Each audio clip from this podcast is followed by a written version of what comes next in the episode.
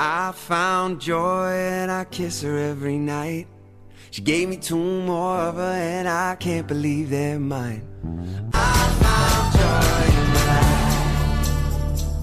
I found joy in my life. 갓 태어난 아기는 엄마의 웃는 모습을 보곤 따라 웃고 배가 고프면 울고 낯선 사람을 보면 경직된 표정을 지으며 뒤로 물러나고는 합니다.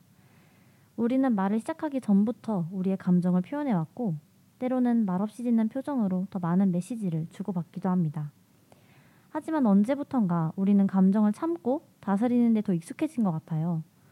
주어진 일들을 감당하느라 내 감정을 누르고 참아왔던 오늘 하루 딱 이 시간만큼은 내 감정에 솔직해지는 시간을 우리 가져봅시다.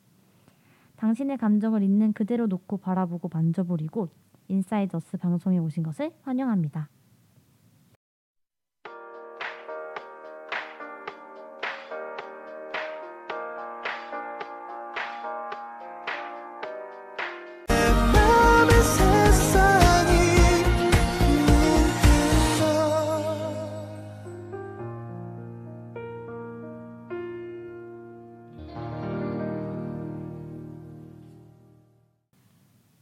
K-윌의 녹는다 듣고 오셨습니다. 본격적으로 1부에 들어가기에 앞서 방송 청취 방법을 안내해 드리겠습니다. 인사이더스 방송을 PC나 스마트폰으로 청취해 주시는 분들께서는 yrb.yonsei.ac.kr에서 지금 바로 듣기를 클릭해 주시면 되겠습니다. 그리고 사운드 클라우드에서 저희 방송을 비롯해 다른 방송들도 다시 들으실 수 있으니까요. 많은 관심 부탁드립니다. 저작권 문제로 다시 듣기에서 제공하지 못하는 음악의 경우 사운드 클라우드에 선곡표를 올려놓도록 하겠습니다. 이제 10월 11일 화요일 인사이더스 첫 방송 시작하도록 하겠습니다. 우리 아람이 1부를 소개해 줄까요? You are a bundle of joy. 태어난 그 순간부터 우리는 누군가에게 기쁨을 주고 사랑을 받으며 태어났습니다. 그리고 처음으로 말을 떼고 걸음마를 걷고 낯선 누군가를 만나고 누군가를 사랑하면서 하나씩 감정을 배워갔어요.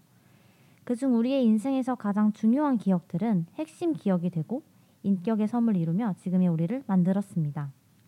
일부 기억 저장소에서는 저희 DJ와 같이 우리들의 소중한 감정과 특별한 기억들을 꺼내어 회상 튜브 위로 올려보는 시간을 갖도록 하겠습니다. 네. 아람이 이렇게 DJ 데뷔를 했는데 아람 어떤가요? 아 지금 너무 떨려가지고 무슨 말을 한지도 잘 모르겠어요. 오늘 이렇게 아람 그리고 저 DJ 제제가 인사이더스 방송 시즌 1을 시작을 했습니다. 어, 아람이 소개해 준 것처럼 오늘 첫 방송의 주제는 바로 호기심과 익숙함인데요. 우리 호기심과 익숙함을 먼저 한번 정의를 해보고 시작할까요? 네 좋습니다. 어, 제가 국립국어원 사전에 들어가 봤어요. 호기심이란 새롭고 신기한 것을 좋아하거나 모르는 것을 알고 싶어 하는 마음을 의미한다고 합니다. 익숙함에는 어, 특이하게도 의미가 두 개나 있었어요. 첫 번째 의미는 어떤 일을 여러 번 하여 서투르지 않은 상태에 있다. 두 번째 의미는 어떤 대상을 자주 보거나 겪어서 처음 대하지 않는 느낌이 드는 상태가 있다. 자, 이렇게 국립국어원에 우리 정의를 알아봤는데 아람이 정의하는 호기심과 익숙함은 뭐가 있을까요? 어, 어렵네요. 호기심이라는 건 사실 저는 처음 과 관련됐다고 생각을 해요. 음, 뭐든지 처음 봤을 때 호기심이 느껴지고 더 알아보고, 알아가보고 싶다라는 생각이 들기 마련인 것 같습니다. 반대로 익숙함은 어쩌면 친근함이랑도 비슷하다고 생각을 해요. 많이 보고 자주 봤던 대상에 대해서 어떤 친근함과 잘 알고 있다는 확신이 들 때 비로소 익숙해졌다는 느낌이 들기도 하는 것 같습니다. 자, 근데 이게 호기심, 익숙함 이게 감정이라는 게 사실 우리 눈에 보이지는 않잖아요. 그쵸 그쵸. 매우 추상적인 개념이고 말로 표현하기에는 꽤 어렵기 때문에 저희가 대표적인 호기심 그리고 익숙함을 논하는 상황들을 한번 가져와 왔습니다. 첫 번째 주제는 뭐죠? 첫 번째 주제는 사랑의 설렘과 권태입니다. 우리 사랑에 빠지는 데는 얼마 만의 시간이 걸릴까요? 어, 우리가 사람의 첫인상을 판단하는 데는 딱 3초 정도가 걸린다고 해요. 그러니까 우리는 누군가와 3초 만에 사랑에 빠질 수도 있는 거죠. 하지만 그걸 지속하는 데는 좀 더 오랜 시간과 노력이 필요하다고 합니다. 아람 그러면 혹시 3초 만에 한번 홀딱 반한 적이 있나요? 어, 저, 저의 경우는 그렇게 딱 첫눈에 딱 좋아하게 되는 경우는 별로 없는 것 같아요. 저도 사람을 첫눈에 좋아하는 경우는 별로 없는 것 같은데 노래 아, 그쵸. 노래 딱이 전주 3초만 들으면 저는 딱아이 아, 노래가. 내 노래다 아니다가 딱 판단이 쓰거든요. 하지만 사람의 경우에는 우리가 그렇게 빨리 사랑에 빠지는 게 저희 둘은 익숙치 않은 것 같은데요. 반대로 그러면 빠지는 데 말고 식는 데는 시간이 얼마나 든다고 생각을 해요? 개인적으로? 어, 아마 열정적이고 뜨거운 사랑은 그렇게 유통기한이 길지는 않다고 생각해요. 한 2년 정도 걸릴까요? 2년이요? 네. 아닐까요? 어, 저희가 코넬 대학교의 사랑의 유통기한에 관련된 실험을 찾아왔는데요. 코넬, 게, 코넬 대학교 신시아 하잔 교수에 따르면 사랑의 유통 기한은 18개월에서 30개월, 대략 900일이라고 합니다. 그러면 왜 900일이라는 결과가 나왔을까요? 그건 호르몬 때문이라고 합니다. 사랑할 때 분비되는 호르몬에는 도파민, 아드레날린, 페닐에틸아민, 옥시토신 등이 있다고 해요. 이것을 통틀어서 love cocktail이라고도 부른다는데요. 도파민은 뇌 신경세포의 흥분을 전달하고 아드레날린은 심장 박동수를 높이고 페닐에틸아민은 이성을 마비시키며 열정을 분출시킨다고 합니다. 그리고 옥시토신은 스킨십을 할 때 분비되는데 그 스트레스 호르몬 분비를 억제하고 통증을 완화시킨다고 해요. 아, 그러면 이렇게 다섯 가지의 사랑할 때 분비되는 호르몬을 love cocktail이라고 부르고 이 호르몬들의 분비량이 적어지면 우리가 연애하는 기간이 길어질수록 이 분비량이 점점점 적어지는데 이 love cocktail이 식으면 사랑도 같이 식는다고 해석을 할 수가 있겠다는 거죠. 아, 그렇죠. 그렇습니다. 어, 제재 말을 들어보니까 사랑에 빠지는 건 참 마법 같은 일인 것 같아요. 그래서 아마 그 love cocktail이 식었을 때 느끼는 허탈감과 싫증이 좀 더 클 수도 있을 것 같습니다. 이후에 사랑을 지속하는 건 되게 많은 노력을 필요로 하는 것 같아요. 그러면 우리 아람의 한번 개인적인 경험을 한번 얘기해 볼까요? 우리가 오늘 주제가 호기심과 익숙함이잖아요. 네네. 어, 전 남친에 대한 이야기를 묻지 않을 테니 익명성을 빌려서 아, 네. 호기심으로 어떻게 시작했고 익숙함으로 끝난 경험이 있을까요? 어, 저는 사실 호기심으로 다들 이제 어떤 관심을 갖게 되고 또 호감을 가지게 되는 것 같은데 저는 예전에 네, 경험을 말씀드리면 어 근데 저 같은 경우는 이게 상대한테 호기심을 갖게 되면은 오히려 좀 접근을 잘 못하는 것 같아요. 어, 왜요? 이게 떨린다고 할까요? 어, 막잘 못 쳐다보겠고 그런 편이긴 한데 예전에 네, 예전에 예전에는 이제 서로 어떻게 마음이 맞아가지고 어 좋은 관계로 발전을 음. 했었는데 어, 언젠가 이 친구랑 같이 있는 게 그렇게 좋지가 않다는 느낌도 들었고 음, 어, 내가 얘랑 같이 있으면서 더 이상 설레지 않네? 라는 생각을 잠깐 했었던 것 같아요. 음. 근데 이제 상대도 그런 생각을 했던 거죠. 그래서 딱 그 생각을 했던 그 주에 헤어지게 됐어요. 어, 이게 서로 뭔가 통하는 게 있는 것 같긴 하- 했었습니다. 이게 이성 간의 호기심을 보면은 내가 호기심을 가지게 되는 포인트들이 있잖아요. 그쵸, 그쵸. 아람은 어떤 부분에서 아 이 사람이 좀 궁금하다라고 느끼게 돼요?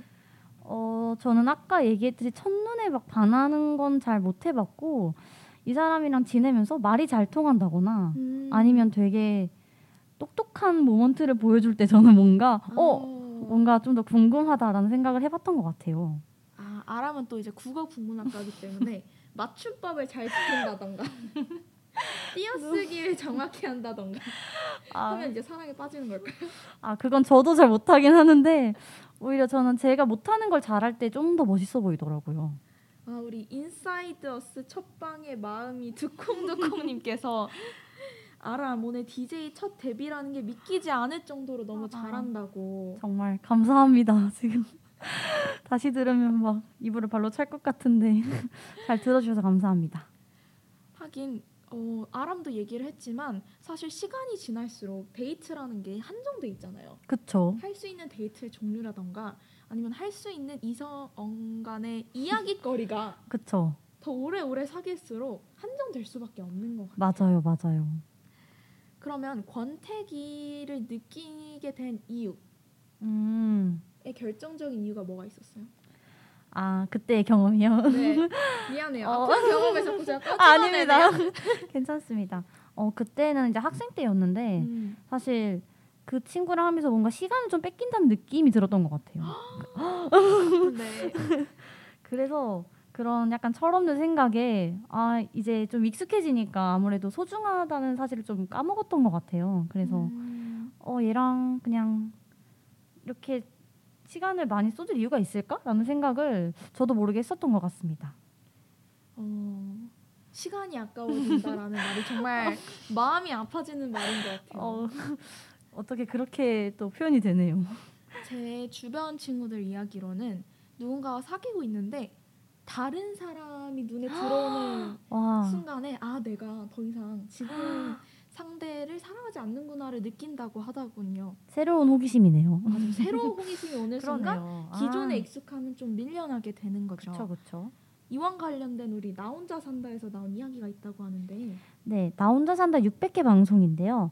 기안 84라는 웹툰 작가가 하하별 부부에게 부부관계 조언에 대해서 물은 적이 있어요. 이때 나왔던 주제가 다른 사람에게 설렐 수 있는가? 라는 질문이었습니다. 이때 하하의 부인 별은 설렐 수 있다라고 생각을 했어요. 지금 남편보다 더 키가 크고 더 잘생긴 사람은 분명히 있을 테니까 말입니다.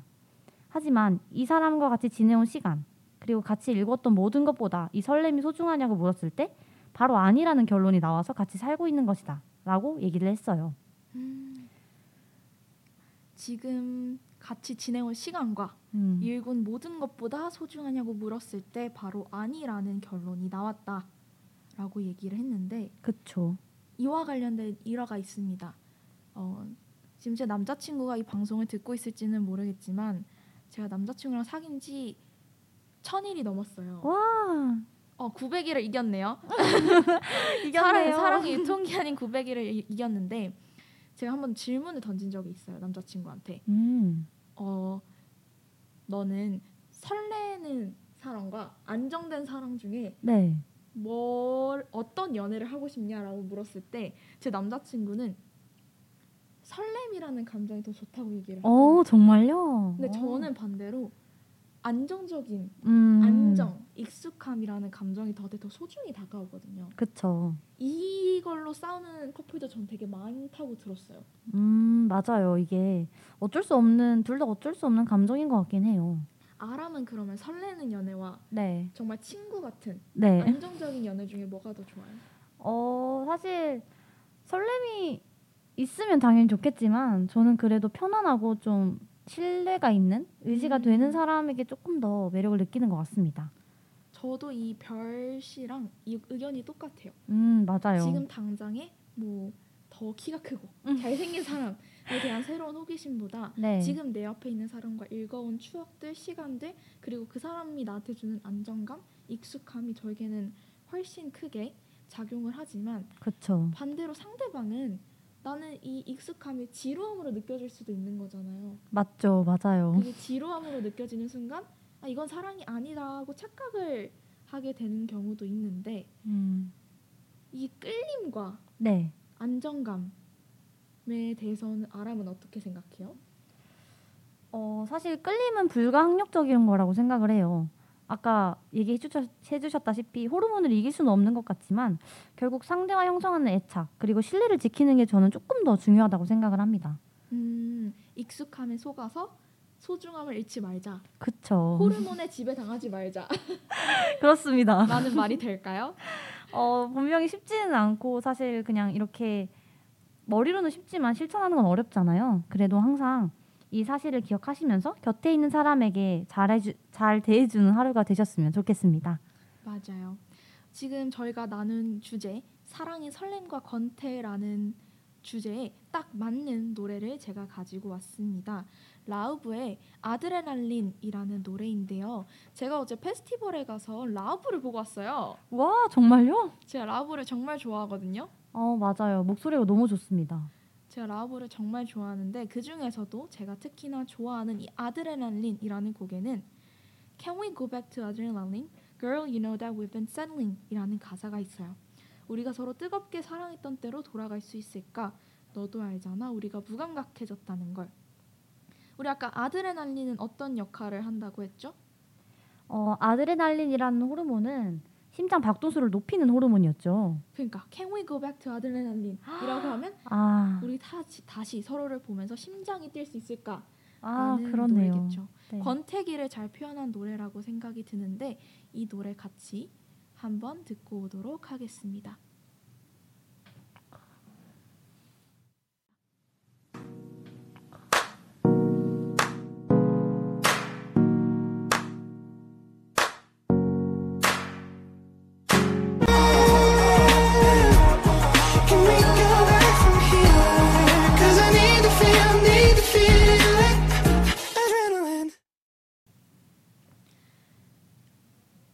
이렇게 라브의 아드레날린 듣고 왔습니다. 우리 주번 두 번째 주제는 현지인과 여행자의 차이라는 주제인데요. 한번 우리 아람의 최애 여행지를 한번 듣고 시작해 볼까요? 아 저희 최애 여행지요. 저는 예전에 하와이를 갔던 적이 있는데 그때 정말 봤던 경치 그리고 봤던 그냥 모든 것들 있잖아요. 그걸 잊을 수가 없어요, 정말. 저 하와이가 인생 여행지라는 사람을 정말 많이 봤어요. 그쵸. 그만큼 아름다운 곳이기도 합니다.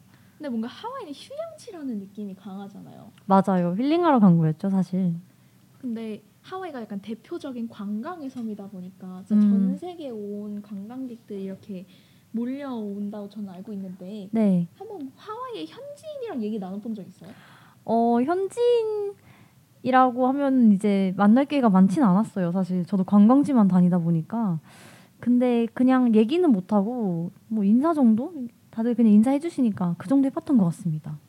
저는 여름 방학 때 어, 미국 이제 뉴욕에 갔다 왔는데 제가 뉴욕에 세 번째 방문이었어요. 음. 근데 제가 이 얘기를 왜 꺼냈냐면 제가 처음 미국에 갔을 때는 네. 그 똘망똘망한 호기심 있죠.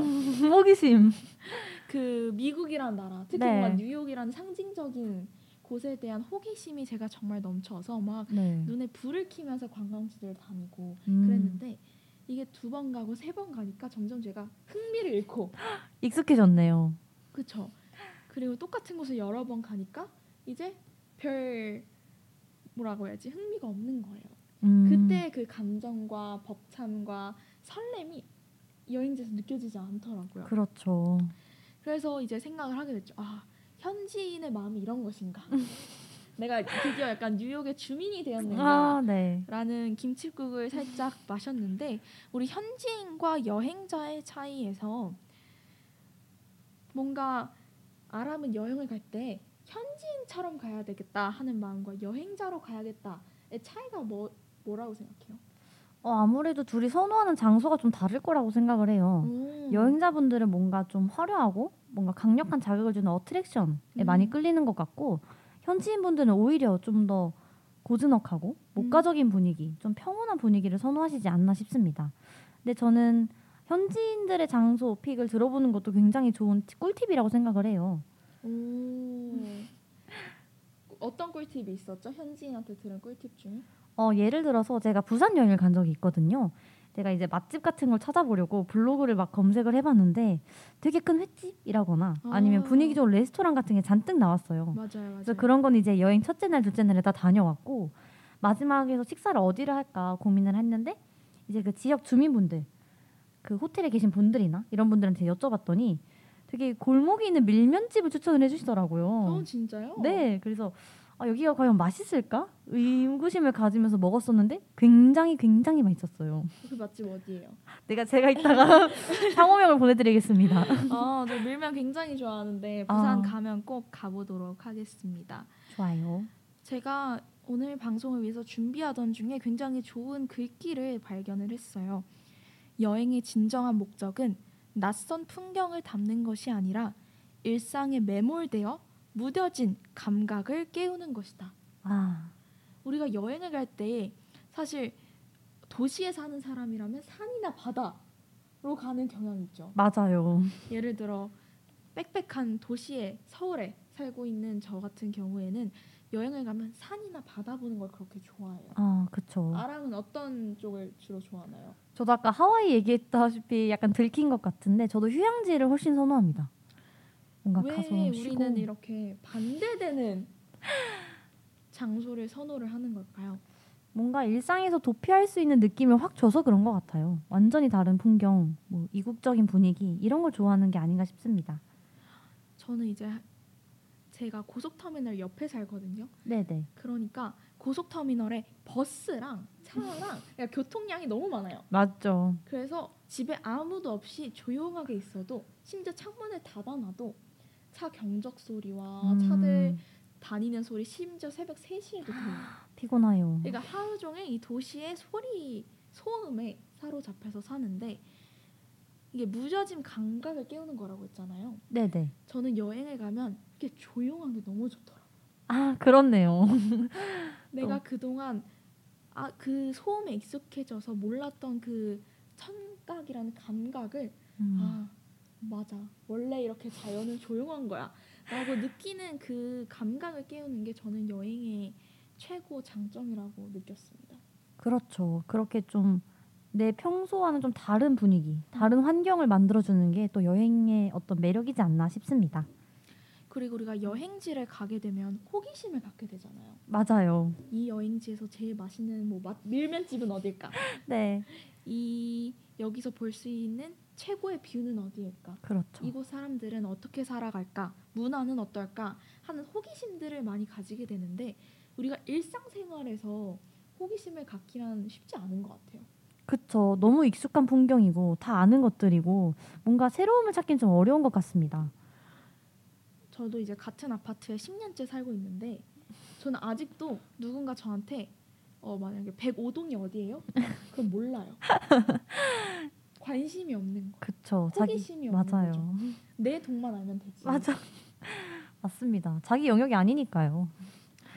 그래서 관광이라는 것은 뚜렷한 소비 행위라고 얘기를 하는데요.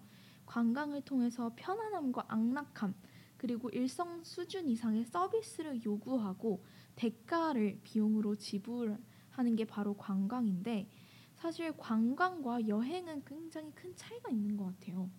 여행은 그 여행에 가 있는 만으로도 감각을 깨우고 경험과 배움을 얻는다고 하는데요. 여행은 바로 내가 설계 주체가 되기 때문에 내가 먹고 싶은 거, 내가 보고 싶은 거, 내가 관람하고 싶은 거를 우리가 코스를 짜잖아요.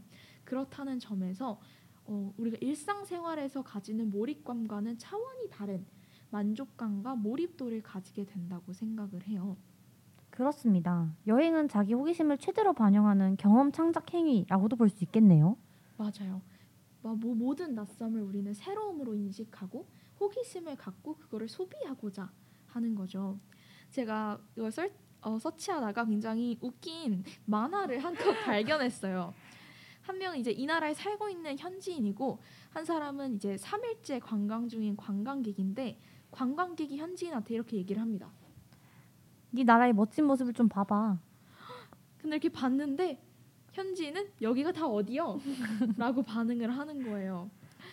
이 저도 가끔 그 생각이 들어요. 내가 서울에 살고 있지만 서울에 막 진짜 찐 명소들은 내가 안 가보지 않았을까? 그쵸.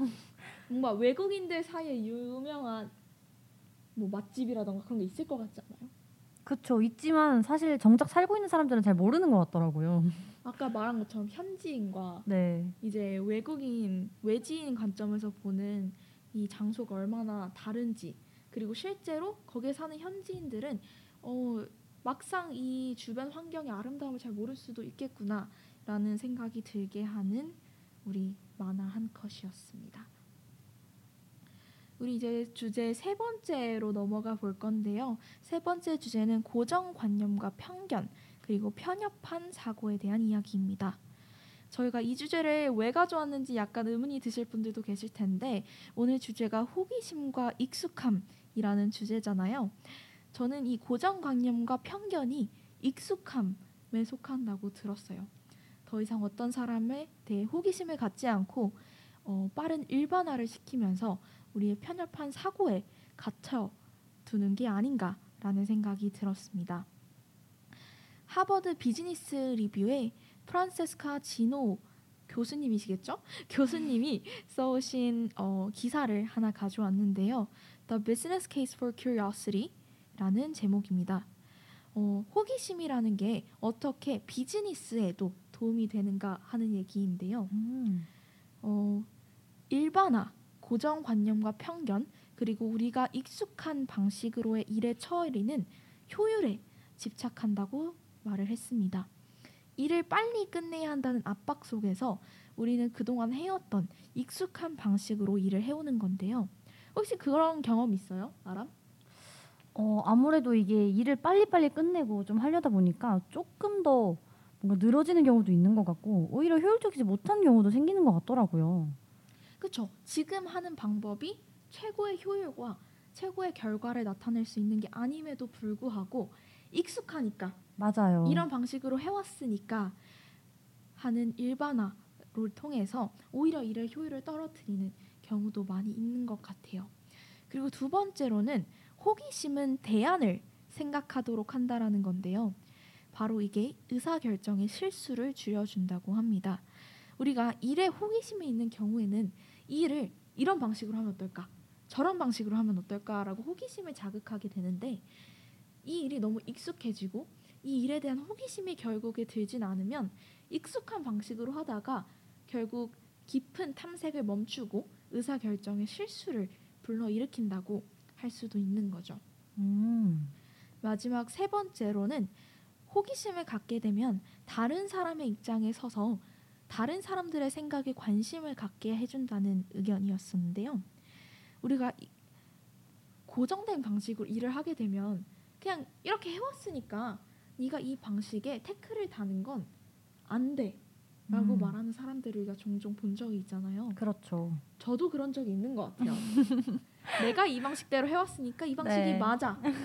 너 네가 감히 나의 방식에 어 태클을 걸어? 라고 그쵸. 하는 경험이 있는 것 같은데 저도 여러 프로젝트들을 하면서 아 내가 팀원들의 호기심을 맡고 있는 게 아닐까라는 생각을 되게 많이 하게 됐어요. 음. 내 의견이 저는 자기 주장이 좀 강한 사람이거든요. 네네. 그래서 어떤 사람을 봐도 한 번 첫인상에 고정관념이 되게 세게 박혀요. 어. 예를 들면 아람을 제가 처음 봤을 때는 네. 저희 포스터에도 있지만 기쁨이라는 캐릭터가 있어요. 아, 네네. 그 포스터를 보시면 기쁨이에 아람의 이름이 적혀 있고 아, 네. 까칠에 제 이름이 적혀 있어요. 맞아요. 그 이름 그 이유가 뭐냐면 제가 디자인을 아, 할때 네. 아람이 너무 기쁨이 같은 거예요. 아, 정말요? 그리고 제가 너무 까칠이 같은 거예요. 아, 까칠이요? 네. 그래서 이제 아람이 처음 봤을 때는 아 아람은 되게 기쁨이 같이 밝고 명랑하고 이런 고정관념에 아하. 좋은 좋은 고정관념도 있는 거잖아요. 그쵸, 그쵸. 좋은 고정관념에 빠져서 음. 그 사람의 다른 면을 잘 안 보려고 하더라고요. 그쵸, 아무래도. 그래서 저는 이렇게 사람 그리고 일을 하는 방식에 대한 고정관념에 대해서 얘기를 해봤는데 음. 아람은 혹시 어떤 병, 편견과 고정관념이 있나요? 어, 저는 이제 편식을 많이 하진 않는데 제가 절대 안 먹는 것 중에 하나가 가지였어요. 저도 안 먹어요. 다들 있는 고정관념 같긴 한데 근데 저는 심지어 먹어본 적도 없는데 가지가 싫더라고요. 음, 그냥 맛이 없는 음식이라는 고정관념이 저한테 좀 세게 박혀 있던 것 같습니다. 음. 근데 지난주 토요일 날 제가 지인들이랑 술자리가 있었는데 오, 그 식탁에 가지 튀김이 올라와 있었어요. 오, 그래서 제가 어 나는 가지 안 먹어 너네 다 먹어라고 했는데 그 주변 분들이 아 이거 진짜 맛있다고 정말 맛있다고 해서 그 하나를 네 개로 쪼개서 딱 한 조각만 먹었어요. 오. 근데 괜찮더라고요 생각보다. 진짜요? 네 이게 물컹하지도 않고 되게 촉촉해졌달까? 뭔가 음. 그래서 제가 생각한 맛이랑 좀 달라가지고 결국 이 하나를 네 등분한 거였는데 그걸 다 먹었어요. 더 먹으려 보니까 없더라고요. 그럼 이제 가지를 먹을 의향이 있는 거예요? 아니면 가지 튀김만 먹는 의향이 있는 거예요? 일단 다른 튀김도 시도해보고 아마 final level로 가지까지 가지 않을까 저의 바람입니다. 저도 편식이 진짜 심하거든요. 그래요? 저는 모든 초록색을 안 먹어요. 가. 가지도 안 먹고 오이도 음. 안 먹고 아, 생깻잎도 안 먹고요. 오. 샐러드를 정말 싫어하고요. 그쵸. 저도 이런 고정관념 좀 벗어나고 싶은데 음 이게 그거를 깨는 깰 만한 호기심이 안 나더라고요. 맞아요. 사실 음식도 호기심이잖아요. 그쵸. 저건 어떤 맛일까? 음. 근데 그런 호기심이 없어요. 아 그쵸. 안 궁금해요. 안 궁금해요. 오이가 어떤 맛일지 저는 안 궁금해요. 맞아요. 혹시 오이를 싫어하시다가 오이를 먹어보신 경험이 있으신 분들은 채팅을 좀 음. 보내주세요. 어떤 뭔가 가지튀김 같이 오이를 맛있게 먹을 수 있는 방법에 음 대해서 알려주시면 감사하겠습니다. 그쵸. 그리고 이제 무생물 말고 음. 생물에게 느꼈던 고정관념은 뭐가 있을까요? 아까 제재가 저를 보고 기쁨이 생각하셨다고 했는데 음. 저도 이제 아까 오프닝 1부에서도 얘기했듯이 첫인상이라는 걸 보잖아요 저희가 맞아요. 제가 고등학교 때딱 본 친구가 있었는데 너무 무서워 보이는 거예요 오. 이 친구가 약간 웃지도 않고 어. 눈빛도 되게 날카로워가지고 어. 아 나는 저 친구랑은 못 친해질 것 같다 되게 음. 단념을 했었어요 그런 친구가 저예요. 저 그런 말 진짜 많이 들어요. 진짜요? 네. 정말? 어. 그래서 제가 먼저 다가갈 생각을 못 했는데 알고 보니까 되게 되게 살가운 친구더라고요. 음. 뭐 재밌는 얘기도 잘하고 잘 챙겨주고. 그래서 지금은 아, 그 친구랑 이제 3년 같은 반이었거든요. 오. 그래서 지금은 되게 손에 꼽게 친한 친구로 되게 잘 지내고 있습니다. 아마 그 고정관념 때문에 친해지지 못했다면 되게 아쉬웠을 거라는 생각도 되게 많이 했어요. 맞아요. 저도 그런 생각 진짜 많이 하는데 내가 어, 가지고 있는 고정관념과 편견 때문에 놓치고 있는 음. 기회들이 얼마나 많을까라는 맞아요. 생각을 하게 되더라고요.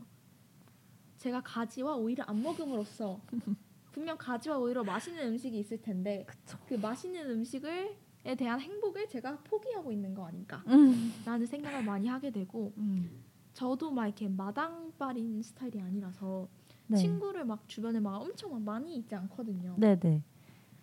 그것도 약간 아쉬움이 있는 것 같아요. 그쵸. 말한 것처럼 저는 첫눈에 보고 아 나랑 안 맞을 것 같아.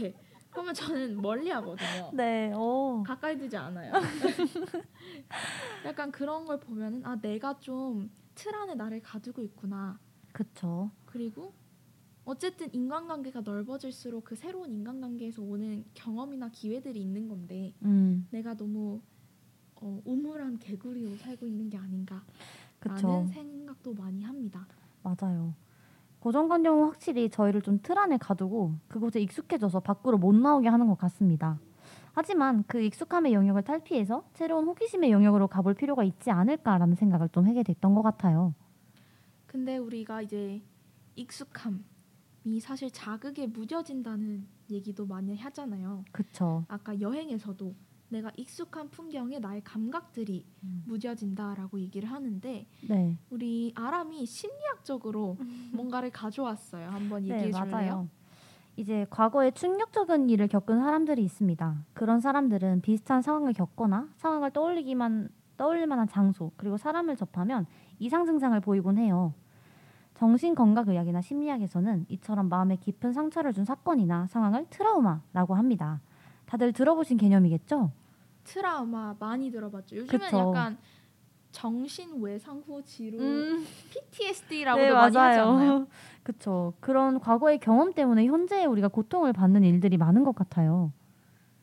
근데 이제 그런 트라우마가 심각해지면 우울증이나 우울증 같은 정신질환으로 이어질 수도 있고 트라우마로 남은 사건에 대해서 과민 반응, 불신, 악몽 등의 증상을 겪기도 합니다. 또한 반복적인 트라우마는 복합성 외상 후 스트레스 장애를 일으킬 수 있다고도 해요. 음, 하지만 우리가 평생을 이 상처를 안고 갈 수는 없습니다. 그래서 이를 치료하기 위해서는 그 상처를 피하지 않고 오히려 상처에 익숙해지는 방법으로 치료를 한다고 해요. 음, 그래서 트라우마 치료에는 노출 치료가 주로 사용된다고 합니다. 트라우마의 원인을 직접 부딪히면서 공포를 점차 줄여나가는 방법인데요. 어, 그 방법 중에 하나로 안구 운동 민감 소실 재처리 요법이라는 게 있는데 이름이 너무 기네요. 안구 운동 민감 소실 재처리 요법. 네, 맞습니다. 이건 이제 트라우마를 떠올린 후에 안정감을 느끼기 위해서 안구를 왼쪽, 오른쪽으로 굴리는 치료법입니다. 눈을 움직이면 좌우 반구가 자극되고 편도가 불러일으킨 기억이 재처리돼서 트라우마에 안심, 안정 등을 더하면서 해마에 다시 저장된다고 해요. 그래요? 제가 지금 한번 해볼게요, 여러분. 눈을 여러분도 해보세요. 눈을 좌우로 굴리는 치료법입니다. 이걸 하면 트라우마의 안심 안정이 더해지면서 해마에 재저장된다고 합니다. 어, 그런 것 같기도 해요. 아 효과가 있었나요? 어, 있는 거 플라시보 효과인가요? 이게? 그럴 수 있습니다. 그래서 이 익숙해진다는 건 사실 되게 자연스러운 현상인 것 같아요. 왜 음. 시간이 모든 걸 해결해 줄 거야라는 말도 있잖아요. 점차 그 상처가 반복되고 노출되면서 우리는 그 상처를 좀 덜게 되는 것도 같습니다. 그래서 처음에 먹었던 되게 맛있는 음식, 음, 제재 같은 경우는 뭐가 있었을까요? 되게 맛있는 음식. 네, 처음에 먹고 헉! 했던 음식. 엽기 떡볶이요. 그렇죠. 정말 맛있었죠. 그리고 그런 엽기 떡볶이 같은 음식 그리고 처음 해봤을 때 굉장히 매력적이었던 사람들 또 있겠죠. 그런 사람들도 시간이 지나면 그 대상이 줬던 자극에 점차 무뎌지게 되는 것 같습니다. 음, 그렇기 때문에 우리는 이제 그 사람에게 더 이상 설레지도 않고 엽기 음. 떡볶이를 먹는다고 막 그렇게까지 신나지는 않게 되는 것 같아요. 저는 신나는데요. 아 예전만큼 네, 저는 항상 아. 엽기 떡볶이 먹으면 신나요. 정말 행복하실 것 같습니다. 그래서 그렇게 강한 자극을 주는 마약도 처음에 했던 양보다 계속 투약량을 늘려야만 효과를 계속 볼 수가 있다고 합니다. 아, 맞아요. 저도 본 것 같아요. 이게 마약을 제가 해본 적은 없지만 그렇죠. 이제 매 이거를 맵기로 비교해 볼게요. 네. 저는 굉장히 매운 걸 좋아하는 사람인데 네. 이게 제가 엽기 떡볶이, 불닭볶음면 같은 매운 음식들을 되게 좋아하고 네. 그걸로 스트레스를 풀어요. 네. 근데 이제 한 번 그 맵기에 익숙해지면 음, 스트레스를 받을 때마다 점점 더 자극적이고 음, 점점 더 매운 음식을 찾게 되더라고요. 그쵸. 그 매움에 제가 무뎌지는 거죠. 음, 고통도 마찬가지인 것 같아요. 그쵸. 혹은 쾌락도 맞아요. 한 번 이상 그 쾌락을 맛보면 그 다음에는 더 높은 쾌락을 맞이하다 보니까 결국에는 파국으로 이르는 경우도 음, 저는 굉장히 많이 본 것 같습니다. 맞아요. 이렇게 우리한테 좀 긍정적인 자극을 주는 게 있고 또 아픈 상처를 주는 어떤 부정적인 자극을 주는 요인들도 분명히 삶에 있을 것 같아요. 결국 무뎌진다는 것은 괜찮아진다는 것을 의미하기도 하지만 경계를 넘는 것, 그래서 음, 경각심마저 없어져 버린다는 것을 의미하는지도 모르겠습니다. 그쵸 선을 넘는 거죠. 맞아요. 이제 쉽게 넘는 거죠. 근데 한 번 돌아왔던 선을 다시 넘기는 매우 어렵다. 그렇죠. 돌아올 수는 없습니다. 올 땐 네 마음이었지만 가는 건 네 마음이 아니다. 맞습니다. 처럼 되는 거죠. 그렇죠. 그래서 이 익숙함, 익숙해지기라는 거는 트라우마를 치료할 때처럼 뭔가 긍정적으로 활용할 수도 있겠지만 어, 위험한 자극들에 우리가 너무 쉽게 노출되는 가능성도 열어두는 것 같아요. 아마 이 감정 자체를 인생에서 잘 활용한다면 충분히 긍정적으로도 활용할 수 있지 않을까 생각합니다. 이제 아람이 어, 익숙함에 대한 두 가지 측면을 보여줬잖아요. 하나는 트라우마 치료법에 쓰이는 굉장히 긍정적인 역할로 익숙함이 쓰이기도 하지만 반대로 무작정 쾌락이나 고통, 마약과 같은 것을 쫓게 하는 것 또한 익숙함이라고 얘기를 해주었습니다. 저는 익숙함과 능숙함의 차이라는 주제를 한번 가지고 와봤어요. 오, 이 제가 지금부터 말씀드릴 이야기는 브런치 작가 로로님의 익숙함과 능숙함 사이에서 가져왔음을 밝힙니다. 능숙함의 사전적 정의는 능하고 익숙하다입니다. 능숙함이라는 정의에 익숙함이 들어 있는 건데요. 어떤 일을 여러 번 하여 서툴지 않고 그 일에 뛰어나다라는 말이 됩니다. 그러면 우리는 질문을 던지게 되죠. 익숙해지면 능숙해질까요? 모든 처음은 서툴죠. 하지만 이 서툼들이 모여서 우리는 이내 익숙해집니다. 하지만 익숙함은 한순간 모든 것을 당연하게 만들고 그 당연한 것이 갑자기 사라질 때 우리는 당황을 하게 되죠. 그러면 우린 당황하지 않기 위해서 어떻게 해야 할까요? 바로 익숙함에서 능숙함으로 옮겨가야 하는 것인데요. 능숙하다는 것은 어떤 일을 유연하게 대응할 수 있다는 것입니다. 능숙함은 익숙한 것에 대한 호기심으로부터 시작이 되는데요. 익숙해지면 더 이상 궁금해지지 않죠. 저희가 앞서 말씀드린 수많은 예시들이 바로 익숙해지면 더 이상 궁금함이 생기지 않는 예시들이었습니다. 하지만 능숙해지기 위해서는 그 익숙함에 물음표를 던져야 해요. 바로 더 나아짐에 대한 니즈가 있어야 하는 거죠. 익숙한 것에 만족하고 머물면 그저 익숙한 것이지만 익숙한 것에서 나아가 나아짐의 방법을 찾으면 능숙함으로 가게 됩니다. 즉 익숙함과 능숙함 사이에는 물음표가 있어요. 익숙함과 능숙함 사이를 이어주는 다리는 호기심이고 궁금증입니다. 더 나은 방법은 없을까? 더 잘할 수 있는 방법은 없을까? 하는 물음표와 호기심이 필요한 것이죠. 또한 똑같은 일에 능숙한 사람은 어떻게 저렇게 능숙할 수 있지? 라고 궁금해 하며 찾아가야 합니다. 익숙하다는 것이 곧 능숙하지는 않습니다. 우리가 설툼을 반복해 익숙하다면 이제 능숙할 일만 남은 건데요. 익숙함에 머물 것인지 능숙하게 해낼 것인지 과연 물음표와 호기심을 던질 준비가 되어 있는지 우리 한번 스스로를 되돌아봐야 할 것 같습니다. 혹시 아람은 익숙하지만 능숙하진 않다고 생각하는 일이 있나요? 어, 단번에 과제가 떠올랐어요. 과제요. 네, 아. 과제를 하는 건 너무 익숙한데 사실 능숙하다고는 표현을 못 할 것 같습니다. 뭔가 저도 맨날 그냥 자료 찾고 요약하고 내 생각 덧붙이고 이런 익숙한 방법들만 쓰다 보니까 발전이 없다는 생각이 들었는데 제재가 말한 것처럼 제가 알고 있는 거에서 물음표를 하나 더 던져서 좀 더 다른 방향, 다른 방법을 찾게 된다면 아마 능숙해지지 않을까 싶어요. 과제 하니까 생각난 건데 네. 제 동기 중에서 제가 되게 인상 깊게 들은 말이 있어요. 어, 네. 저희 과도 이제 에세이 쓰는 과제가 굉장히 많은데 그쵸. 그 친구가 이렇게 말하더라고요. 나는 마감 기한을 못 지켜서 성적이 떨어질지라도 내가 100% 만족하는 에세이를 쓰고 와. 제출한다. 이야. 라고 얘기하더라고요. 오. 정말 저와는 너무 다른 생각인 거예요. 맞아요. 저는 이제 데드라인이 다가오면 영감이 나온다라는 주의여서 네. 데드라인 한 5시간 전부터 막 쓰기 시작해서 아, 그때 효율이 최고거든요. 그 전에는 써지지가 않아요. 맞아요. 그래서 저는 그냥 분량 맞추고 음. 오타 없고 이런 것만 체크해서 제출에 의의를 두는데 맞죠. 그 친구는 에세이를 쓰는 게 너무 익숙한 친구에도 불구하고 와. 더 좋은 문장은 없을까? 이게 나의 최선일까? 하고 계속 퇴고를 하고 계속 수정을 하고 내가 100% 만족했을 때 내는 것에 의의를 두더라고요. 그래서 와. 저는 정말 그 친구를 많이 존경하게 됐고 아 이게 나와 저 친구의 차이구나라는 네. 걸 엄청 많이 느끼게 되었습니다. 그렇죠. 그렇게 스스로 만족할 때까지 계속 노력하고 탐구하시는 분들이 있는 것 같아요, 분명히. 약간 장인들의 능숙함이랑 그런 것이 아닐까라는 프로페셔널함입니다. 그렇죠. 프로페셔널함.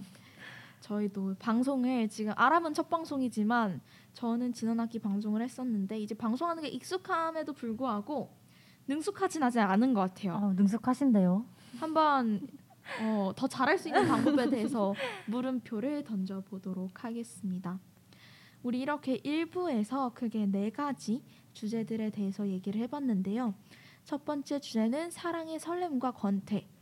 두 번째 주제는 현지인과 여행자의 차이. 세 번째 주제는 고정관념과 편견. 네 번째 주제는 익숙함 그리고 자극에 무뎌진다는 것이라는 것에 대해서 얘기를 해보았습니다. 이렇게 1부 우리 마무리를 할 거고요.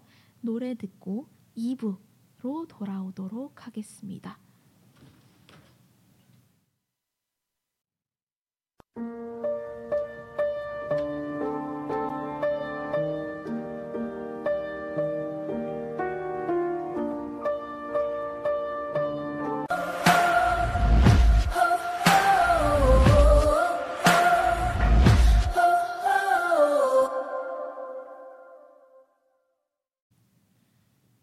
애쉬의 Moral of the Story 듣고 오셨습니다. 우리 이제 2부 영감 프리소 시간이 다가왔는데요. 영감 프리소 소개를 해드리도록 하겠습니다. 사사로운 감정만으로도 인간은 크고 작은 것을 창작합니다. 감정이 곧 하나의 영감이 되는 것이죠.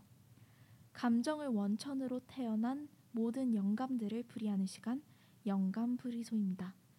영감 프리소에서는 두 DJ가 문학, 예술, 심리학 등 다양한 분야에서 그 주의 감정에 관한 흥미로운 이야기들을 curating해 전해드릴 생각입니다. 감정을 둘러싼 다채로운 이야기에 매료될 영감 프리소 지금 시작하도록 하겠습니다. 오늘 호기심이 주제인 만큼 이 인물에 대해서 얘기를 안 할 수가 없을 것 같아요. 그리스 로마 신화의 판도라 혹시 제재 들어보셨나요? 그쵸. 제가 옛날에 그리스 로마 신화 어, 그 만화책 전권을 그쵸. 100번씩 봤을 거예요. 근데 이제 다 까먹었어요. 한번 설명해 주세요. 네, 어, 그리스 로마 신화의 판도라는 인간 최초의 여성입니다. 근데 이 여성을 이제 제우스가 의도적으로 내렸는데 프로메테우스가 인간에게 불을 가져다 가져다 줬다는 스토리는 다들 알고 계실 거예요. 그는 이제 그로 인한 벌로 카프카스 산에서 독수리에게 간을 쪼아먹히는 벌을 받게 됩니다. 하지만 제우스는 불을 사용하고 있는 인간 남자들 역시 벌을 받아야 한다고 생각을 했어요. 그래서 인간 세상에 여자를 내리기로 결심을 했습니다. 그녀의 이름은 판도라였는데 그 뜻은 모두의 선물을 받은 여자라는 뜻이었어요. 그녀는 세상에 내려가기 전에 모든 신들로부터 선물을 받습니다. 아프로디테에게는 아름다움을 선물 받고 헤르메스에게는 설득력을 그리고 아폴로, 아폴론에게는 음악 실력을 선물 받습니다. 마지막으로 제우스는 그녀에게 호기심이라는 선물을 주어요. 그리고 세상에 내려 보내면서 항아리를 하나 주는데 이 항아리를 절대 열어보지 말라라는 당부와 함께 그녀는 세상에 함께 내려갑니다. 어, 하지만 판도라는 계속 궁금했어요. 그 상자 안에 무엇이 있을지, 무엇이 있기 때문에 열어보지 말라는 것인지를 끊임없이 궁금했습니다. 결국 그녀는 모든 조언을 무시하고 그 상자를 열어버렸고 그 상자 안에서는 인간을 괴롭히는 재앙, 욕심, 지기, 시기, 질투, 원한, 복수와 같은 것들이 모두 흘러나와 버렸습니다. 판도라는 뚜껑을 서둘러 닫았지만 모든 것이 빠져나왔고 맨 아래에 있던 희망만이 남게 되었어요. 그래서 그리스 로마 신화에서는 판도라가 마지막에 뚜껑을 닫았기 때문에 우리는 재앙에 빠져도 희망을 잃지 않는다라는 메시지를 전해주고 있습니다. 그래서 오늘의 판도라의 상장은 불행과 희망을 동시에 가리키는 말로 쓰이며 우리가 호기심으로 행한 행동이 때로는 비참한 결과를 가져오는 경우를 보고 우리는 판도라의 상자를 열었다라는 표현을 쓰기도 합니다. 이와 비슷한 인물로는 성경에 이브가 또 있어요. 이브는 이제 선악과를 따먹지 말라는 그런 얘기를 무시하고 호기심 때문에 그 선악과를 따먹어 원죄를 받게 됩니다. 이처럼 호기심을 가지고 행한 행동들이 결국은 우리 인류에게 치명적인 결과를 가져온 일들을 우리는 종종 이야기에서 마주할 수 있었습니다. 어, 네, 혹시 제재는 이 인물들에 대해서 들어본 적이 있을까요? 판도라 얘기는 알았는데 네. 판도라가 그 판도라 상자를 열므로써 재앙, 욕심, 시기, 질투 같은 게 다 빠져나왔는데 희망은 음, 남았다라는 건 저는 처음 알았어요. 그쵸. 그래서 재앙에 빠져도 희망은 잃지 말자라는 얘기가 네. 바로 여기서 나왔구나를 제가 지금 알게 되었습니다. 혹시 그러면 아람은 아 좀 내가 인생에서 판도라의 상자를 열었던 순간이 있을까 하는 어, 경험이 있을까요? 판도라의 상자라고 하면은 이제 왜 친구들끼리 친하게 지낼 때 뭔가 음, 뭔가 저에 대한 뒷얘기 같은 게 전에 아. 들려올 때가 있잖아요. 맞아요. 그러면 그 내용을 궁금하면 안 되는데 맞아요, 맞아요. 또 안 들으려고 하니까 너무 궁금한 거예요. 맞아요. 그래서 어떤 식으로 얘기를 했는지 그런 것들을 이제 전에 들은 경우가 있었는데 사실 저는 그건 열지 말아야 할 상자라고 생각을 하긴 합니다. 뭔가 듣고 나서 괜히 찜찜하고 좀 억울하기도 하고 뭔가 그렇죠. 나한테 좋을 건 전혀 없었던 것 같아요. 아니에요, 좋은 게 있어요. 그 친구들을 손절할 수 있잖아요.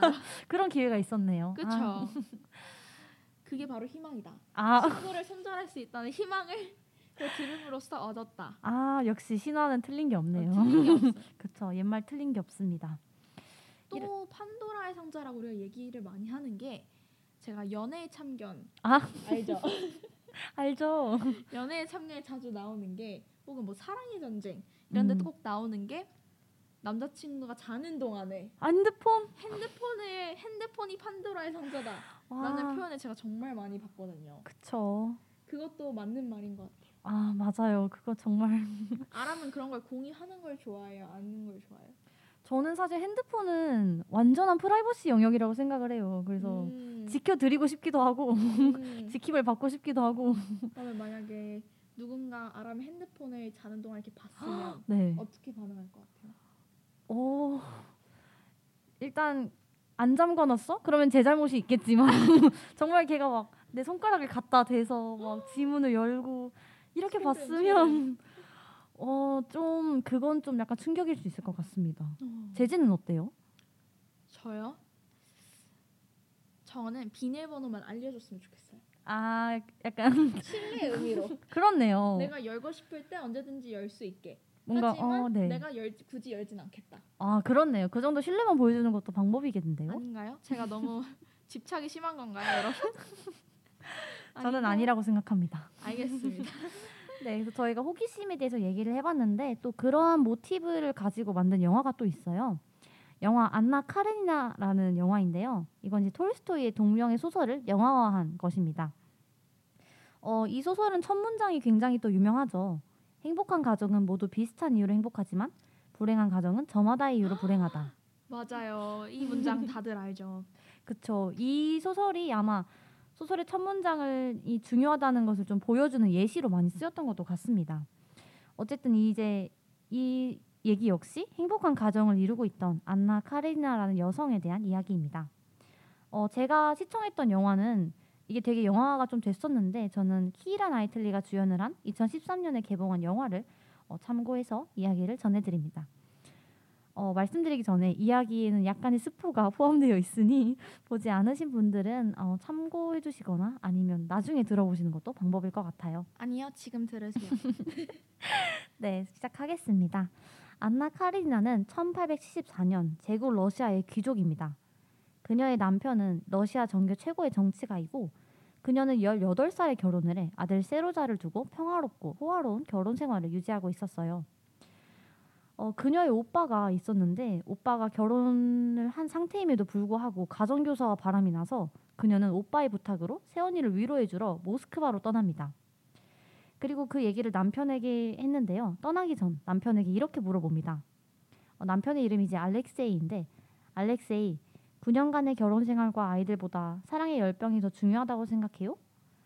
라고 묻자 남편은 아니 하지만 죄를 지르면 대가를 치러야지 라고 말합니다. 아마 이 남편은 이 오빠의 잘못에 대한 얘기를 한 것이었겠지만 그녀가 던진 질문은 자기 예언이었을까요? 모스크바행 열차에서 내리던 그녀는 열차에 탑승하던 젊고 매력적인 기병대 장교 브론스키를 만나게 됩니다. 그 둘의 옷깃이 스- 스치던 찰나의 순간 그들은 서로를 돌아보며 처음 마주하게 되었는데요. 그때 강렬한 끌림이 있었는지 그 안나는 자신이 가는 모든 곳에서 브론스키를 만나게 됩니다. 사실 이는 우연을 가장한 필연이었던 거예요. 브론스키 역시 안나를 마음에 두고 그녀가 가는 모든 곳에 따라다녔던 것입니다. 안나는 이 끌림을 밀어내려고 상트페테르부르크 자신의 고향으로 돌아갔지만 브론스키는 거기까지 안나를 쫓아옵니다. 그곳에서 다시 마주한 안나는 브론스키에게 내 평화를 돌려줘요라고 말을 해요. 그러자 브론스키는 우리에겐 평화가 없습니다. 고통 아니면 최대의 행복뿐이죠. 라고 대답을 합니다. 이 말을 듣고 안나는 계속 고민을 하다가 결국 최대의 행복을 고르는 선택을 해요. 적어도 그때는 그런 줄 알았을 것입니다. 안나는 남편과 아이들을 둔 채 이혼을 하게 되고 브론스키는 군대에서의 승진을 마다한 채 그녀의 곁에 머무릅니다. 하지만 그 둘의 사랑은 오래가지 못했어요. 안나는 불륜녀로 찍혀서 사격에서 완전히 배척되었고 브론스키는 군대에서 쫓겨날 위기에 처합니다. 그럴수록 안나에게 남은 것은 브론스키의 사랑밖에 없었지만 그녀가 느꼈을 때 브론스키는 더는 예전과 같지 않았어요. 안나는 끊임없이 그에게 집착해서 그를 힘들게 만들었고 브론스키 역시 예전만큼 안나를 사랑해주지 못합니다. 결국 그녀의 그녀는 자신이 마지막까지 믿고 있던 브론스키의 사랑마저 받지 못하자 약물에 의존하고 힘든 생활을 보내다가 결국 달리는 열차에 몸을 던져 삶을 마감하게 돼요. 그녀는 익숙한 환경을 안정된 행복을 버리고 강렬한 호기심을 선택했습니다. 아까 카레니나가 남편에게 질문했던 거의 대답처럼 그 사랑의 끌림을 선택한 대가는 굉장히 무거웠어요. 앞서 말씀드렸던 판도라도 그렇고 이브도 그렇습니다. 자신의 호기심을 자제하지 못해서 금기를 넘어버렸고 그들의 결과는 굉장히 파괴적이었어요. 아까 저희가 익숙한 영역 밖으로 나오는 것도 굉장히 중요하다라고 얘기를 했지만 그 호기심의 길이 때로는 금단의 영역 밖으로도 길을 내어 있을 수도 있습니다. 우리는 살아가면서 호기심을 따르고 자신의 궁금증을 해결하려는 노력을 계속 해야겠지만 그 노력이 어느 선을 넘어가는지 아닌지를 잘 판단하면서 지나친 호기심을 경계할 필요도 분명히 있는 얘기들이라고 생각합니다. 어, 네, 다음 노래는요. 이제 안나가 어쨌든 자신에게 있었던 익숙한 사랑 그리고 익숙한 환경을 좀 건태롭게 느끼고 지루함을 느꼈던 상황이었잖아요. 어, 그 아이유 노래 중에 이런 사랑의 권태로움, 익숙한 환경에 대한 지루함을 표현한 노래가 있어서 가져와 봤습니다. 사랑이 잘 듣고 오시겠습니다.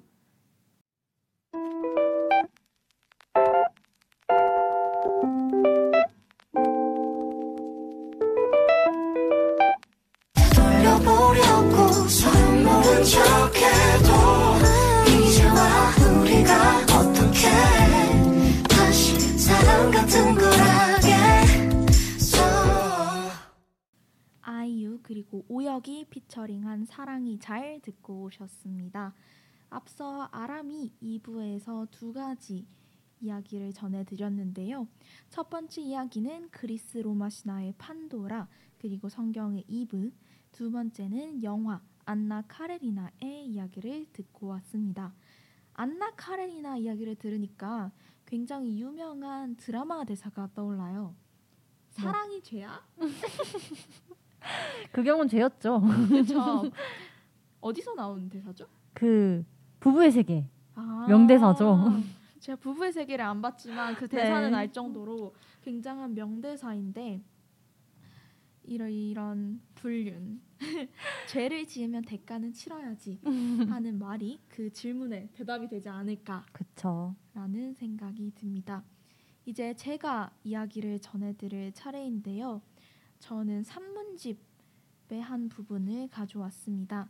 제가 좋아하는 헤르만 헤세의 밤의 사색이라는 산문집 중 쉼 없이 달리다라는 산문을 가져와 봤습니다.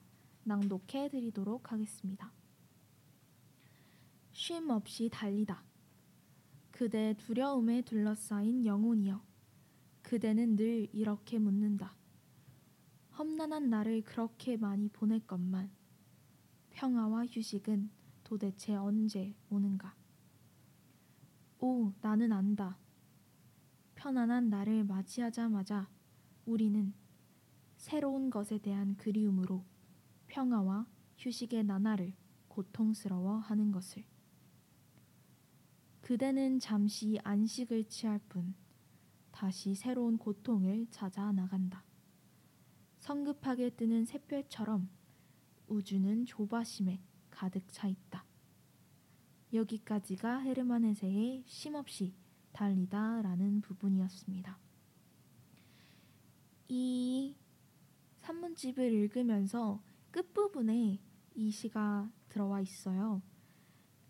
이 시를 오늘 가져온 이유는 제가 이번 연도에 들어서 느낀 감정과 굉장히 많이 비슷하기 때문인데요. 이 시에서 인간은 휴식, 즉 익숙함의 상태를 갈망함과 동시에 이 상태를 탈출하고 싶어 합니다. 평화와 휴식은 도대체 언제 오는가 하고 질문하지만 결국은 새로운 것에 대한 그리움으로 평화와 휴식의 나날들을 뒤로하고 다시 새로운 고통을 찾아 떠나갑니다. 이게 참 저와 비슷하다고 생각이 많이 들었어요. 대학을 들어와서 코로나가 터지면서 사실상 즐거운 대학 생활을 하기가 많이 어려웠는데요. 그럼에도 불구하고 무언가를 계속 해야 된다는 압박감에 굉장히 많이 바쁘게 살았던 것 같습니다. 나도 좀 쉬고 싶어. 휴식을 갖고 싶어. 나도 평화롭게 대학 생활을 지내고 싶어. 라고 얘기했지만 지난 제 1년 반을 뒤돌아보면 고통을 찾아 떠나는 제가 그려질 정도로 조바심에 가득 차 있었던 것 같은데요. 호기심이 고통이라면 왜 우리는 자꾸만 호기심을 찾아 떠나는가? 라고 질문을 던져보고 싶어요. 하지만 제 경우에는 진정한 호기심이 아니라 호기심으로 둔갑한 조바심 이었던 것 같은데요. 호기심이라는 건 순수하게 어떤 것이 궁금하거나 그 궁금함을 경험해보고 싶은 것이라 한다면 저 같은 경우에는 무언가를 해야만 한다는 압박감 속에서 조바심으로 호기심이라는 이름 아래에서 고통을 받았던 것 같습니다. 쉼없이 달리다 라는 이 시의 제목처럼 저는 지난 반년, 1년 반 동안 굉장히 쉼없이 달려왔는데 그런 1년 반을 지내고 나다 보니까 제가 느껴지더라고요. 내 안에 더 이상 달릴 수 있는 에너지가 없구나 라는 게 느껴졌습니다. 저와 같으신 분들이 굉장히 많을 거라고 생각이 드는데요. 특히 어, 제 주변의 친구들도 그렇고 많은 분들이 너무나 열심히 살고 있는 것 같습니다. 참 안타까울 때가 많아요. 물론 정말 순수한 열정을 가지고 그런 게 열심히 하시는 분들도 많지만 저와 같이 목표성을 띠지 어, 못하고 내가 진정하게 원하는 것이 무엇인가에 대한 방향성 없이 그저 쉼없이 달리시는 분들도 굉장히 많다고 생각이 드는데요. 지금 아람은 휴학을 하고 있잖아요. 그렇죠. 1년째 휴학을 하고 있는데 네. 휴학을 하게 된 계기가 사실 정말 궁금해요. 왜냐하면 저도 어, 휴학을 너무나 하고 싶었거든요 이번 학기에. 네. 근데 못 하게 되었는데 음, 혹시 결정을 하게 된 계기와 네. 이유가 궁금합니다. 어, 사실 저는 이제 2020년 20학번인데 비대면 수업이 좀 지쳐 있었던 상태였어요. 근데 음. 이번 1학기에도 약간 대면 활동에 대한 전망이 별로 보이지가 않아서 좀 그렇게 학기를 낭비할 바에는 그냥 내가 하고 싶은 걸 하는 게 낫지 않을까? 라는 생각이 좀 컸던 것 같습니다. 그래서 제가 이제 자격증도 준비를 하고 또 내가 하고 싶은 일은 뭘까 진지하게 생각을 해봤고 열도 사실 그렇게 하면서 좀 알게 됐던 것 같아요. 그래서 이번 학기에도 이제 복학을 할 수 있었지만 그래도 1학기에 3학년 1학기를 시작하고 싶어서 1년을 통째로 쉬고 좀 자기 탐색 시간을 갖고 복학을 할까 생각을 했습니다. 제재는 휴학하면 뭐 하고 싶어요? 저도 아람이랑 비슷한 이유일 것 같은데 네. 내가 진짜 뭐 하고 싶지? 라는 거에 질문을 진지하게 생각을 해본 적이 없는 것 같아요. 음, 그쵸. 뭔가 나의 옵션들을 너무 한정해 둔다는 느낌이 너무 많이 들었어요. 음, 특히나 학교에 다니면서 흔히 말하는 뭐 좋은 career path, 네. 좋은 직업, 좋은 직장이라는 걸 듣고 그런 직업과 커리어를 가지기 위해서는 끊임없이 치열하게 살아야 된다라는 게 너무 주입식으로 들어와 있다 보니까 맞아요. 내가 휴학을 하고 잠시 멈추고 나를 돌아보고 내가 하고 싶고 내가 원하는 미래는 무엇인가라는 시간을 가지는 용기가 제가 없더라고요. 음, 그쵸. 그 쉼을 갖는 것도 굉장한 용기가 필요하다고 생각을 해요. 맞아요. 이게 해오던 거니까 계속 해야 될 것 같고 멈추면 나만 뒤처지는 것 같고 하는 그런 생각들이 있는데 그래도 한번 과감하게 쉬고 또 그 시간을 의미 있게 보내면 충분히 의미 있는 쉼표가 아닐까 생각을 합니다. 맞습니다. 제가 다음 학기에 휴학을 할지 여러분 지켜봐 주세요. 아, 또 기대가 되네요. 그래서 이 시는 어, 저와 같은 분들이 이 방송을 듣고 있다면 어, 여러분만 그런 게 아니라는 거 저도 그랬고 지금은 그래도 평화와 휴식의 나날들을 보내고 있다고 말씀드리고 싶어서 준비해 왔습니다. 어, 제가 참 많이 들었던 노래가 있는데요. 힘들 때마다 태연의 내게 들려주고 싶은 말이라는 노래를 들어왔습니다. 이 노래 여러분께도 들려드리도록 할게요.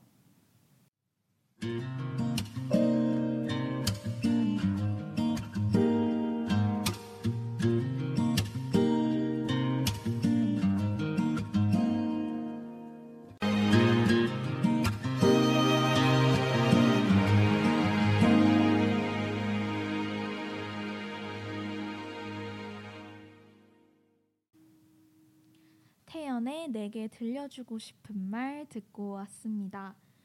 우리 노래를 듣고 오는 동안 손님 20님, 20님께서 굉장히 따뜻한 댓글을 달아주셨는데요. 휴학의 휴가 쉬다 라는 뜻인데 뭔가를 해야 한다는 압박감에 시달릴 필요는 없는 것 같아요. 오히려 모순적인 느낌일 수도 있지 않을까요? 휴학한 친구에게 이유를 물어봤더니 그냥 쉬려고 한다길래 잘했다고 그랬더니 나중에 그 말이 매우 고마웠다고 그러더라고요. 휴학하고 뭐 하게? 라는 질문이 생각보다 부담되는 경우가 많은 것 같아요. 정말 맞는 말인 것 같아요. 그렇죠. 저도 지금 쉬고 있는데 굉장히 어떤 감사한 댓글을 달아주셨네요. 그쵸. 쉼이라는 게 인생이 길잖아요. 100년이라는 시간 동안 쉼 없이 달리기에는 우리 인간이 너무 나약한 것 같아요. 맞아요. 지치기 마련입니다. 그리고 한 번쯤은 지금껏 걸어온 길들을 돌아보고 그리고 앞으로의 방향성에 대해서 새로운 호기심을 갖고 내가 내 인생을 궁금해야 되잖아요. 그쵸? 그런 기분이 없어질 때가 있는 것 같아요. 맞아요. 뭔가 나는 정해진 인생을 살고 있을 것 같고 지금의 내와 나와 2년 후에 내가 다를 거라는 기대감과 호기심이 없다면 그게 좋은 인생을 살고 있다고 말할 수 없잖아요. 그렇습니다. 맞아요. 어, 네, 또 손님 138번 분께서 남들 따라 달리다 넘어지지 말자고요 라고 말씀해 주셨어요. 정말 맞는 말인 것 같습니다. 이게 사람마다 템포가 다르고 걸음거리가 다른 건데 그거를 이제 누가 먼저 빨리 가는지 이런 걸로 측정하기에는 인생은 너무 다양하고 또 알 수 없는 것 같아요.